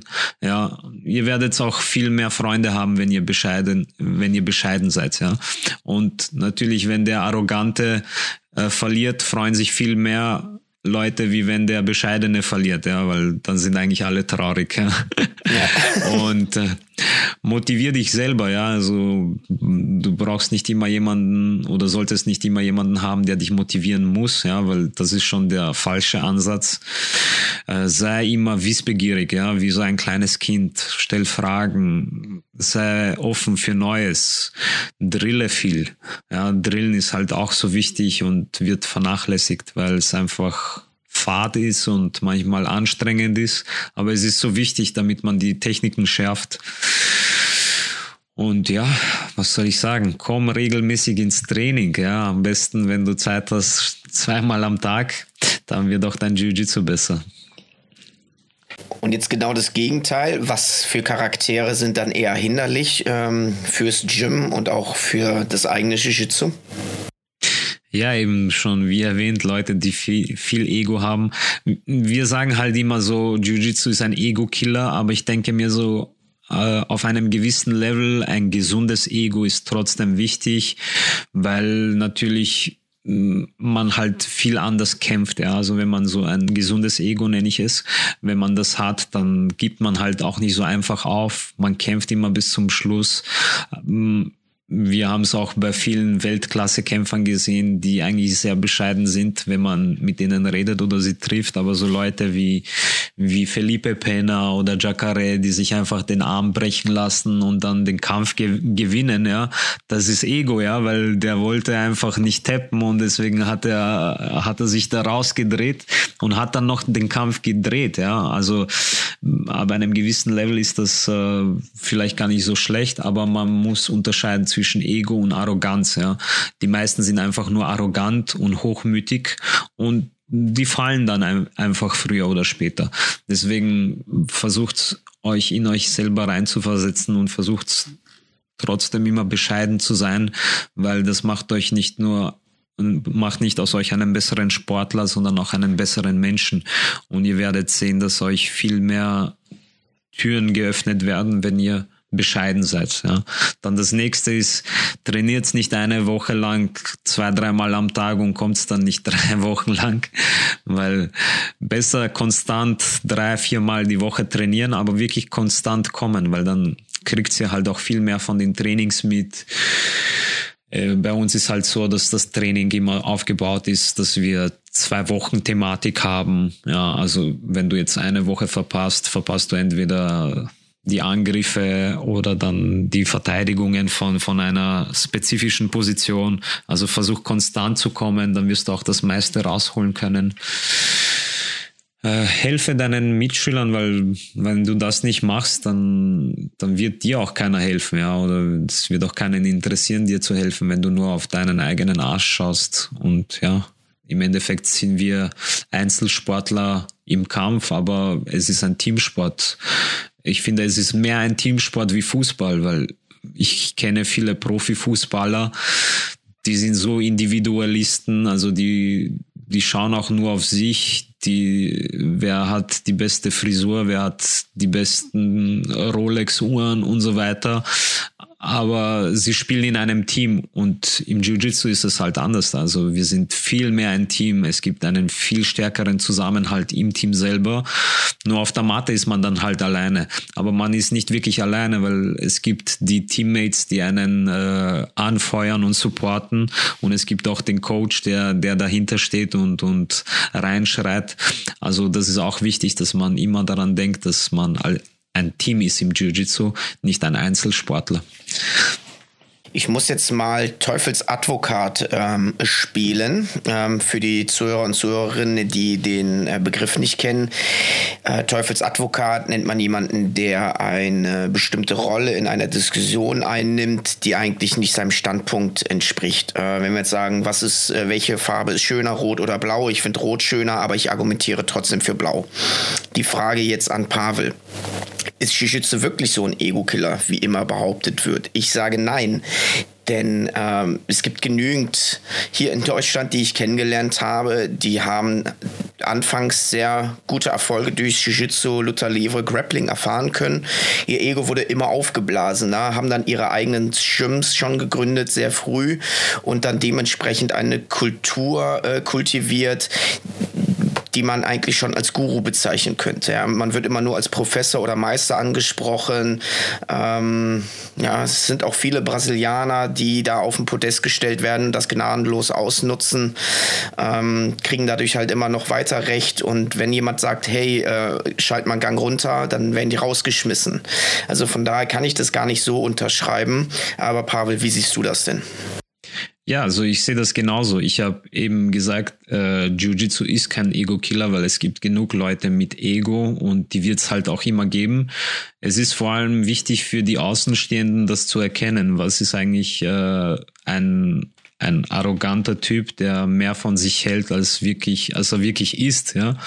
Und äh, wer wer macht einfach sein Ding gut und äh, versucht gute Sachen zu vermitteln, versucht eine gute Arbeit zu leisten und natürlich dann, wenn, wenn, wenn er zum Turnier kommt, hat er halt auch ein gesundes Ego, weil er sich vertritt, beziehungsweise das Team, ja. Aber ich meine so, die meisten eben Leute mit viel Ego, die das halt immer überall mitnehmen und glauben, die sind äh, unantastbar, die fallen auf die Fresse früher oder später, ja.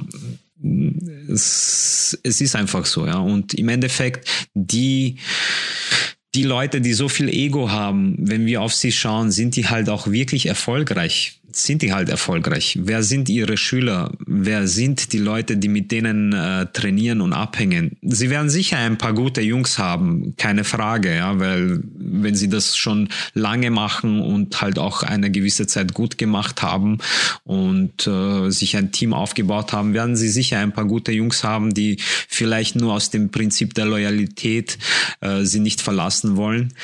Aber im Endeffekt wirst du äh, ewig damit Erfolg haben, wirst du ewig damit gute Leute binden können, wirst du mit dir selber glücklich sein. ich weiß es nicht. Also ich glaube nicht, ja. Und wie gesagt, ein Ego-Killer ist Jiu-Jitsu nicht, ja. Bei manchen, manchen pusht es noch mehr das Ego. Und manche äh, sehen das ganze Bild. Und wenn du das ganze Bild siehst, dann merkst du so, dass äh, man doch eigentlich eher bescheiden sein sollte. Und dass das dann halt einfach viel besser für dich sein wird.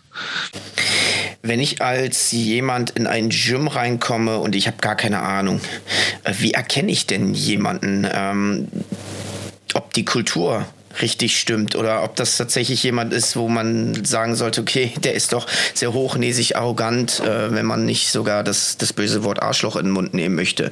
Wie erkenne ich das denn als Weißgurt? Gibt es da so Red Flags, ähm, wo du sagst, ja, da gibt es so zwei, drei Anzeichen, da sollte man auf jeden Fall mal aufhorchen? Ja, ich denke so, ich nenne es Gym-Diktaturen, ja, dieses, das ist schon die erste rote Flagge, wenn, wenn jemand da zu sehr seine Macht versucht auszuüben, mm, die Leute anschreit oder es gibt nichts und niemanden, der über ihm steht. Also ich habe solche Sachen schon gesehen und erlebt, ähm, wo ich mir denke, so das ist nicht äh, das, was du eigentlich repräsentieren solltest. Ja, du bist eigentlich ein Mentor. Du bist, äh, ich sage immer so, der Trainer im Gym ist so ein Ersatzpapa. Ja, er sollte eigentlich diese diese Sachen. Was sind die Sachen, die ein ein Vater eigentlich seinen Leuten weitergibt, ja. Sei ein guter Typ, gib ein bisschen mehr Liebe deinen Schülern, ja. Also nutze nicht deine Macht aus, ja. Versuch nicht, versuch nicht Nutzen zu ziehen von den Leuten, die reinkommen und eigentlich einen, einen Ort suchen, wo sie, wo sie gerne sind, wo sie sich weiterentwickeln, wo sie dann im Endeffekt auch ihr Geld lassen, ja. Nutze das nicht aus, ja versuch einfach ähm, das Beste für diesen Menschen zu machen. Und natürlich, wenn, wenn der Schüler selber ein schlechter Mensch ist, dann wird er sich sowieso rausfiltern, weil in einer Umgebung, wo du viele gute Jungs hast oder Mädels, die trainieren, äh, ich denke, an dem erkennst du auch, äh, ob, ein, ob ein Trainer beziehungsweise ein Gym äh, gut ist ist auch die Atmosphäre im Gym. Ja, wie sind die Leute im Gym? Sind die selber so arrogant oder sind die eher freundlich? Helfen sie sich gegenseitig? Äh, unterstützen sie sich?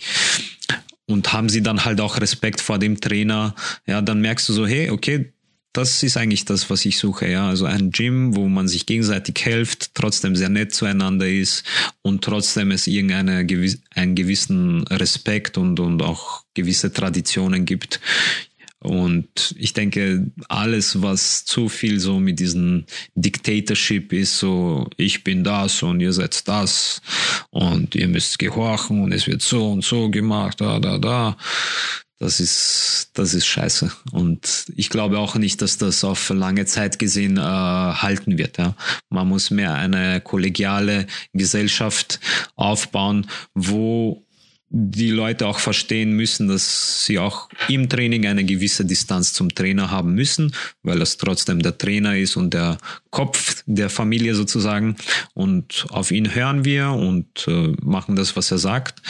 Und nach dem Training sind wir halt alle Freunde und, und machen gemeinsam was, unterhalten uns über Gott und die Welt und ja, bilden so unsere Relation in einer normalen Gesellschaft kleine Anekdote meinerseits. Ähm, ich habe einen Schüler, der ist auch noch mal fünf Jahre älter als ich, Weißgurt, und er nennt mich immer Meister. Und äh, dann sagte ich zu ihm äh, beim letzten Mal, ich so, hör auf mit dem Scheiß, mich Meister zu nennen. Ach so, ja, äh, wie soll ich dich denn nennen? Ich so, ja, Tristan. und, und, beim nächsten Mal kam er wieder an, ja, hallo Meister. Und ich so, ja, okay, wenn, wenn du das machen willst, dann, dann mach das halt, ey. Ja, es ist lustig, weil ich werde auf die verschiedensten Weisen genannt. Pavel, Trainer, Coach, Professor, Sensei werde ich ab und zu genannt, Meister. Ich sage nie etwas und ich sage auch nie jemanden, nenne mich so oder so, weil es wird immer jemanden geben, der wird irgendwas anderes sagen. Ich sage nur, äh, was ich blöd finde, ist, wenn dann jemand kommt und sagt so, hey, ich bin der Professor, ich habe mir das erarbeitet, also nenne mich Professor oder solche Sachen, weißt du, so die strikt sagen so, ich werde so angesprochen. Es ist halt, weißt du, das ist zu übertrieben, weißt du, so ich sage immer so, soll jeder mich nennen, wie er möchte, weißt du, so wie gesagt, wenn, wenn das Training stattfindet, hört einfach nur zu, konzentriert euch, zollt nur diesen gewissen Respekt, dass ich euch hier was beibringe und fertig. Ja. Außerdem sind wir sowieso ja Freunde und ich sehe mich nicht äh, besser wie irgendeinen ein Weißgurt von mir, weil er vielleicht erfolgreicher in seiner äh, beruflichen Karriere ist, weil er, weiß nicht, Autor ist oder Anwalt oder Richter oder Pilot, weißt du so, wie kann ich mich da über jemanden stellen und sagen so, ich sage diesem Typen, der zehn Jahre älter ist und erfolgreicher ist in seinem Berufsleben, dass er das und das sagen muss und das und das machen muss. So funktioniert das nicht. Ja. Man muss eine, weißt du so, man muss man, da muss man auch einfach menschlich bleiben und sich auch ein bisschen zurücknehmen und sich nicht zu wichtig nehmen. Sehr, sehr sympathisch, Pavel. Klasse. Also äh, an alle Dankeschön. Zuhörer und Zuhörerinnen, äh, wenn das in euren Gym anders ist als bei Pavel oder mir, denkt mal drüber nach. Oder schreibt mal gerne mich an oder Pavel, äh, wir können da quatschen. Äh, Red Flag, sage ich da nur. ja, das stimmt. Gibt's immer wieder. Anderes Thema, ähm, auch ein persönliches Thema meinerseits, ähm, wie nimmst du Graduierung vor? Machst du Graduierungsseminare oder machst du das vor oder nach einer normalen Class? Und äh, graduierst du auch No-Gi-Only-Leute? Denn ich trainiere, ich gebe Training in einem MMA-Gym. Ich biete da No-Gi und Gi-Training an und viele Leute kommen halt nur zum No-Gi. Macht ja auch Sinn, weil die MMA trainieren. Warum dann auch den Kittel anziehen? Und da wurde ich halt nach Graduierung gefragt und ich tue mich da ein bisschen schwer, No-Gi-Only-Leute zu zu graduieren. Ich muss auch sagen, ich mache das erst seit einem Jahr, bin da halt noch ein bisschen zurückhaltend, aber äh, da frage ich mal jemanden, der mehr Ahnung hat in dem Thema Graduierung und äh, Gymbetreiber ist. Pavel, wie machst du das? Aber fangen wir erstmal von vorne an. Wie machst du Graduierung? Seminar oder normal im Class? Ja, also am liebsten mache ich es eben, also ich habe keine Regel dafür. Am liebsten mache ich es eben bei Seminaren, weil dann meistens irgendein ein ein cooler Black Belt ist und so ein, ein, ein großer Teil vom Team da ist. Und ich glaube, es gibt demjenigen, der graduiert wird, auch so ein Gefühl, dass irgendwas Wichtiges passiert ist, wie wenn er es nach einem Training vor drei Leuten bekommt. Ja, aber es gibt auch solche Situationen, wo ich auch einfach nach der Klasse sage so, ich muss ihm jetzt endlich den Gurt geben und er war jetzt da nicht oder ich habe ihn da nicht gesehen und er schafft es nicht zum Camp oder zum Seminar. Äh, er kriegt es jetzt nach dem Training. Ja. Also eine Regel dafür gibt's nicht. Ähm, wie gesagt, ich denke, für den äh, Schüler selber ist es viel schöner, wenn er es eben vor, vor so mehreren Leuten und vor einem äh, bekannteren Black Belt seinen Gurt verliehen bekommt. Ich glaube, das äh, hat mh, vielleicht nicht mehr Bedeutung, aber es ist einfach eine schönere Erinnerung. Ja. Ich kann mich auch erinnern, ich habe damals mein Purple Belt äh, beim Roger Gracie Seminar bekommen von Orlando und Roger Gracie und ich, äh, die haben am Seminar haben sie so Superfights veranstaltet, wo ich auch gekämpft habe und auch meine Kämpfe alle gewonnen habe. Und es ist halt dann einfach schön, wenn du halt, weißt, vor dem einer der besten äh, Jiu-Jitsu-Kämpfern der Geschichte ist da und verleiht äh, und du kriegst äh, den Purple Belt zusammen mit ihm und deinem Professor verliehen. Das ist doch was Schönes. Aber natürlich äh, gibt auch Situationen und ich weiß, es ist halt auch viel nicht so wichtig. Äh, aber weißt du, sie möchten einfach den nächsten Gurt oder freuen sich schon auf den nächsten Gurt. Ich mache das auch nach den Klassen, also äh, ab und zu sogar auf Turnieren. Also wenn ich weiß, so hey, er ist schon langsam bereit und dann, wenn er dann noch die goldene äh, holt, dann finde ich das auch eine coole Methode, um da einfach mal ein Gurt zu verleihen. Äh, ja, wie gesagt, kommt immer auf die Situation und auf den Schüler an. Ja, und zum Thema Nogi-Graduierungen. Ich mach, ich habe das noch nie gemacht. Aber was ich immer gemacht habe, wenn ich gemerkt habe, jemand macht nur No-Gi, habe ich versucht, die Leute immer zu überreden, dass sie zumindest so einmal die Woche zum Gi-Training kommen, einfach um ihr, um ihren, äh, wie soll ich sagen, ihr, ihr Spektrum zu erweitern, dass sie auch sehen, so hey, es gibt auch noch das GI und vielleicht gefällt's mir ja, weil sie es ja die, die meisten haben es ja nie probiert, weil es ihnen, ich weiß nicht, es gefällt ihnen vielleicht irgendwie nicht oder es schaut für sie komisch aus. Aber die meisten, die dann den Gi aufsetzen, die wollen ihn fast gar nicht mehr absetzen. Ja? Also die, die fangen dann wirklich an, Gi zu trainieren und ich sage so, trainier einfach mal einmal die Woche, weißt du, so, ich will dich auch nicht dazu zwingen, dass du ins Ski trainierst, aber es wäre halt schön, weil ich dann auch irgendwann dir mal den nächsten Gurt geben könnte und möchte. Ja. Und ich denke, da sagen selten Leute nein. Also ist mir jetzt noch nicht passiert. Ja. Und ich glaube, es ist dann halt auch viel schöner und passt auch besser, wenn man dann halt im GI jemanden den nächsten Gurt übergibt. Ja. Definitiv. Und auch Was wenn so Leute so wie, ja, Entschuldigung, dass ich dich unterbreche. Ich sag so, wenn so Leute wie John Jones oder Israel Adesanya oder Khabib im Gi trainieren können, ja. dann, dann kann es jeder, oder? Definitiv. Ja, ich ja. habe immer so die, den Gedanken, dass No-Gi-Only-Leute dann in den Gi reingehen, die haben schon ein bestimmtes Level, fühlen sich ganz gut und äh, werden dann halt von Weißgurten eventuell äh, fertig gemacht, weil sie halt mit den Grips noch nicht umgehen können und den Loop-Choke auch gar nicht kennen und null vorbereitet vorbereitet sind. Und das schreckt die halt vielleicht auch ab. Die Transition von No-Gi auf Gi ist ja viel schwieriger als andersrum. Also ich finde das eigentlich ganz gut, weil das ist wieder das, wo wir reden, Ego-Killer, ja. Wenn er dann halt von einem Weißgut zerstört wird, dann merkt er so, es geht in zwei Richtungen. Entweder er merkt so, oh, ich muss eigentlich noch viel machen und er nimmt sich das zu Herzen und arbeitet härter. Oder wenn er zu viel Ego hat, äh, kommt er wahrscheinlich nie wieder ins Training. Ja, also es geht entweder in die eine oder die andere Richtung. Aber es ist halt, ja, ist trotzdem wichtig, dass man selber weiß, dass es immer einen Stärkeren gibt. Und es gibt immer einen Stärkeren. Ja. Es gibt immer einen Stärkeren. Und er muss nicht unbedingt ein höheres Level als du haben. Ja? Außer du heißt Gordon Ryan. also, du heißt Gordon Ryan. Jetzt habe ich hier eine, eine, ganz wichtige Frage, da spitzen alle Weißgurte die Ohren. Ähm, was sind denn die Kriterien für dich, um äh, Blaugurt zu werden, damit man einen Pavel Koslowski Blaugurt bekommt? Was muss der Schüler zeigen?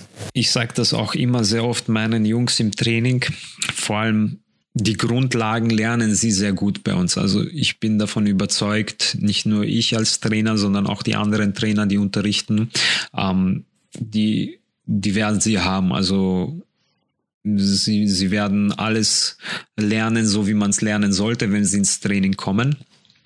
Aber was mir viel wichtiger ist, ist ihre Entwicklung als Mensch. Ja. Von mir kriegt kein Arschloch ein Blaugurt. Also er kann der beste Weißgurt der Welt sein, zehnmal Weltmeister von mir aus, aber wenn er ein, ein Arsch ist, dann muss er sich irgendwo anders den Blaugurt holen, beziehungsweise wahrscheinlich ist er dann eh nicht mehr bei mir. Also mir ist halt auch wichtig, dass die als äh, nicht nur als Menschen, sondern halt auch als äh, Trainingspartner gute Jungs sind, ja, dass sie auch sich gegenseitig unterstützen, dass sie ein bisschen im Gym mithelfen, dass sie äh, dass sie einfach sich nicht so wichtig nehmen. Eh, das, was wir heute schon oft besprochen haben, dass die einfach, dass die einfach gute Jungs sind, die, ja, die einfach eine, genau, die einfach eine gute Arbeit leisten und eventuell auch bei Turnieren gut abschneiden, dann haben sie definitiv den blauen Gürtel von mir verdient. Ja.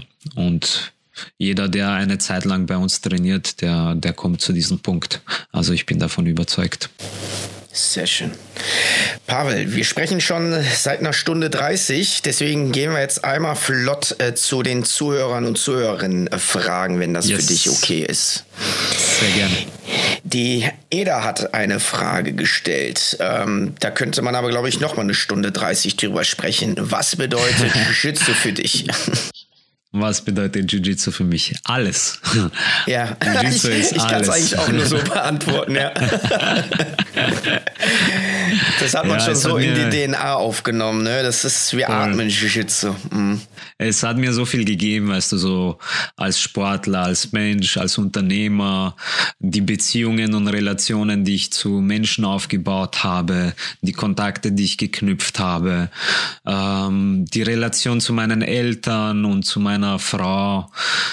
Es ist alles so viel besser geworden. Also ich bin sehr, sehr glücklich und, und wirklich, ich könnte mir nichts anderes im Leben vorstellen als Jiu-Jitsu und ich wünsche es auch jedem, dass er diesen Weg geht und dasselbe erlebt, was ich erlebt habe, ja. Auch wenn es nur ein Teil von dem ist. Ja. Macht deine Frau eigentlich auch Jiu-Jitsu oder hast du sie darüber kennengelernt oder hat die damit gar nichts am, am Hut?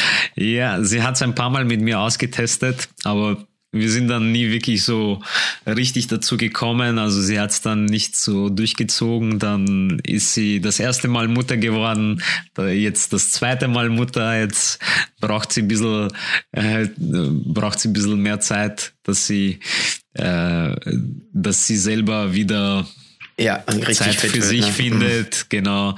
Und auch mit den Kindern ist das halt ziemlich stressig ab und zu. Aber ich denke, eines Tages, eines Tages wird sie wieder kommen und sagen so, dass sie es wieder mal du durchziehen möchte und testen möchte. Und ich glaube, dann auf diesen Tag freue ich mich, ja, wenn sie das zu ja. mir sagt. Ich glaube, sie bleibt dann auch dabei. Und natürlich würde ich es mir wünschen, ich werde nie meine Kinder dazu zwingen, aber es wäre mein Traum, wenn die selber sagen so, Papa, ich möchte auch diesen Sport machen. Das wäre für mich als, als Vater auf jeden Fall was sehr Schönes. Aber wie gesagt, ich sage das auch immer zu den Eltern, zwingt nie eure Kinder zu irgendeiner Sportart. Die müssen das selber wollen und selber entscheiden. Und wenn das soweit ist, dann, dann ist es soweit. Und wenn er Fußballer werden will, dann bring ihn ins Fußballtraining. Und wenn er Ballett tanzen will, dann bring ihn ins Balletttraining. Ja, aber forciere ihn nicht, dass er das machen muss. Ja, aber wie gesagt, wenn mein, meine Kinder zu mir kommen und sagen, sie möchten Jiu-Jitsu machen, das wird sicher der schönste Tag überhaupt sein für mich. ja, meine Kleine, die äh, spielt lieber Klavier und Ballett ähm, mit Jiu-Jitsu. Ja. Das gefällt ihr leider nicht so. Aber vielleicht kommt sie irgendwann. Wenn nicht, ist auch total in Ordnung. Voll, voll, voll. Genauso sehe ich das auch. Der Marco hat eine Frage gestellt. Wie bewertest du das Level in Österreich und im Vergleich zu Deutschland? Ich denke, das Level ist mittlerweile sehr hoch in Österreich. Dafür, dass äh, wir doch äh, viel kleiner sind wie Deutschland, ähm, denke ich, äh, viele, viele österreichische Wettkämpfer können, können sich sehr, sehr gut messen mit den, mit der, in der deutschen Szene. Ähm, ja, ich habe selber auch schon oft in Deutschland gekämpft, beziehungsweise auch gegen deutsche Kämpfer gekämpft und im Prinzip auch immer sehr gut äh, abgeschnitten. Ja bis auf einen Dorn im Auge, den ich habe, Mr. Jan Basso. ja, warte, ja, da habe ich mir auch schon die Szene ausgewissen. Also. ah, super, super Junge, Jan Basso. Äh, schöne Grüße an ihn. Äh, habe zweimal gegen ihn gekämpft, einmal 2-0 verloren bei Brown mhm. Belts und einmal bei Black Belts hat er mich submitted und das muss ich gut machen. ja, ich, ich treffe ihn nächste Woche, da darf er mich dann auch mal wieder verprügeln. Ich freue mich. Ja. Lass, lass, ihn schön grüßen von mir, ja. Mach ich, ja. ja. Lucia hat eine Frage an dich. Äh, es gibt bei dir im Gym ein reines Frauentraining. Ist das auch für Beginner? Ja, es ist äh, im Prinzip vor allem für Beginner, da die äh, Frauengruppe relativ neu ist und äh, es ist wirklich super. Also es gefällt mir sehr, wie, wie die Niki, unsere, unser Purple Belt ist das, äh, wie sie das führt und wie sie das Frauenteam zusammenhält. Und es ist wirklich super, wie die Mädels auch motiviert herkommen. Es ihnen vor allem um den sportlichen Faktor geht, aber dann halt auch sehe, sehe bei wie sie jetzt schon Techniken lernen und ansetzen können und einige davon sogar schon bei Turnieren mitgemacht haben und auch erfolgreich abgeschnitten haben. Also wirklich super, wirklich freut mich sehr. Und ja, ich sehe nur, wie das Frauenteam wächst. Also wir haben sicher schon um die 20 Frauen im Team. Das ist auch mal ein gutes Zeichen äh, für, für ein gesundes Gym, weil die Gyms, wo ich sage, die haben da ein Ego-Problem und das sind keine so, so guten Menschen, die haben einfach keine Frauen. Ja, das ist traurig. Ich sage das auch immer im, im Training. Ich sage so, Leute, ich bin selber ein sehr gläubiger Christ und wir haben hier selber auch gläubige Muslime und wir haben hier unseren Boxtrainer, der ist Jude und äh, jeder, es gibt Leute, die an nichts glauben und so weiter, aber bitte, das ist ein äh, Sportgym, keine religiöse Stätte für keinen und deswegen, wer ein Problem hat, jetzt mit Frauen zu trainieren, ja, aus solchen Gründen, dann müsst ihr bitte ein anderes Gym aufsuchen, weil ich will diese Politik und Religion nicht, obwohl ich selber sehr gläubig bin. Ähm, das hat, soll jeder für sich behalten und hier im Gym äh, wird mit jedem trainiert. Ja?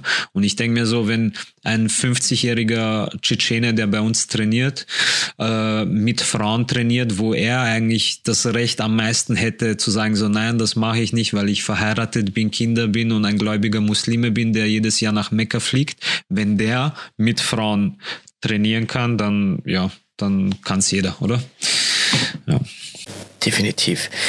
Ich nehme noch mal zwei Fragen äh, aufgrund der, der, des Zeitdrucks geschuldet. Willi Ott hat eine kurze Frage. Wie heißt dein YouTube-Kanal?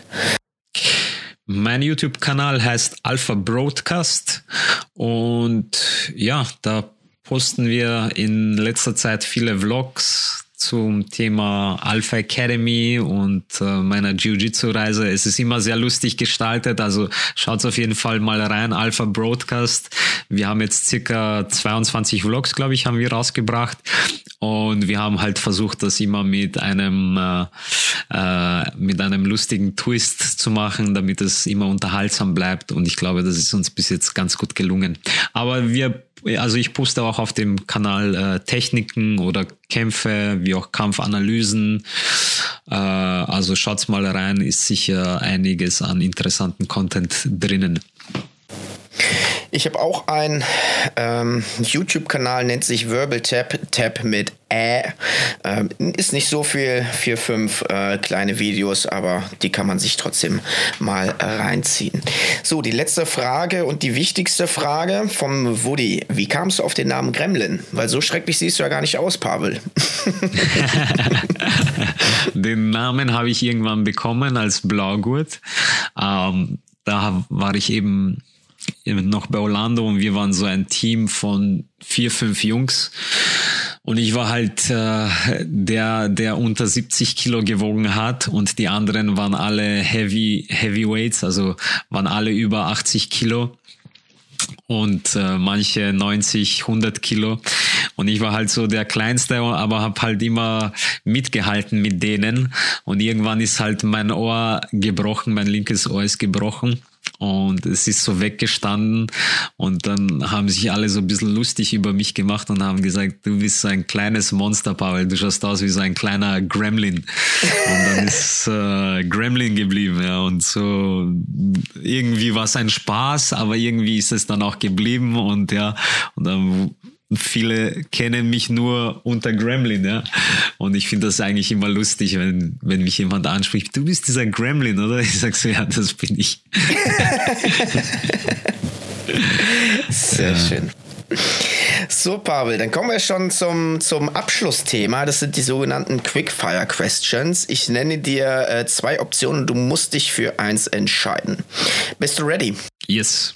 Gi oder No Gi? Ähm, Gi. Top oder Bottom? Top. Coach oder Wettkämpfer? Uff, schwierige Frage. Äh, die letzten Jahre war es, glaube ich, mehr Coach, aber ich hoffe, es wird wieder mehr Wettkämpfer. Mhm. Punkte oder Submission Only? Submission Only. Passing oder Leglocks? Uff, schwierige Frage. Ich entscheide mich für Leglocks. Shorts oder Spets? Shorts. Takedown oder Guardpull? Takedown natürlich. Bunte Gi äh, und Rush Guards oder lieber traditionelle Farben? Irgendwie beides. Also ich bin ein Typ, der sehr gerne farbige Sachen trägt. Deswegen auch ab und zu darf es mal mehr Farbe haben. Endlich mal jemand, der, der das sagt. Ja. Wo machst du deinen Trainingsurlaub? In Rio de Janeiro oder Austin, Texas? Rio natürlich. Sehr gut. Chokes oder Hebel? Uh, schwierige Frage, boah. Aber deinem Loop-Joke musst du doch nehmen, oder? Ja, sagen wir Joke. Die letzte Frage. Basics oder lieber fancy Techniken? Mm, am Anfang sind es immer die Basic und dann wird es immer mehr fancy. Sehr stark. Klasse. Das war's auch schon. Äh, Pavel, vielen lieben cool. Dank für das Gespräch. Es hat mir sehr gut gefallen. Ich hoffe, den Zuhörern und Zuhörern auch, wenn ihr mal in Ostmark seid, ab nach Wien zum Gremlin. Ähm, das, was er erzählt hat, äh, das lässt auf jeden Fall auf ein gutes Gym schließen. Ich habe auch die ein oder anderen YouTube-Videos ge äh, geguckt. Super sympathischer Typ, gutes Level, gute Erfolge, klasse Typ. Also ab dahin. Dankeschön. Danke vielmals. Pavel, hast du noch etwas, was du sagen möchtest? Äh, ansonsten ist jetzt deine Chance, Sponsoren und äh, Freunde, Familie zu grüßen. Ja, danke auf jeden Fall für, für das Interview, für den Podcast. Es hat mir sehr Spaß gemacht, interessante Fragen. Habe lange nicht mehr so lange über, über Jiu-Jitsu geredet. Und ja, äh, interessant auch mh, hm, zu hören, die, die Fragen der, der Leute und deine Fragen. Ich danke auf jeden Fall meinen Freunden, meiner Familie, meinen Teammates, allen, die dazu beigetragen haben, äh, dass ich der Black Belt bin, der ich heute bin. Ja, danke an meine Sponsoren, danke an alle, die, die mich unterstützen und ja, ich bin einfach nur dankbar für alles. Dankeschön. Sehr schön. Also dann, meine Freunde, äh, keep on rolling, geht zum Training und wir sehen uns auf der Matte. Bis zum nächsten Mal. Ciao, ciao. Kuss. Kuss.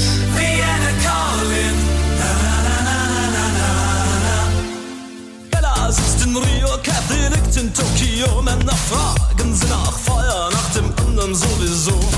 Sugar, Chris, dich sehr vermisst, dein Bein und dein Gesicht. Du kannst auf Geld verzichten, nur auf Luxus nicht. Trinke ganz inkognito mit unser aller Freund Carlo an der Oper, Upside Down oder was weiß ich wo. Wien, Wien, du kennst mich, kennst mich, nein, du kennst mich. Na Wien, Wien, du nur allein, wohin sind deine Frauen? Oh, operator, so alone am I.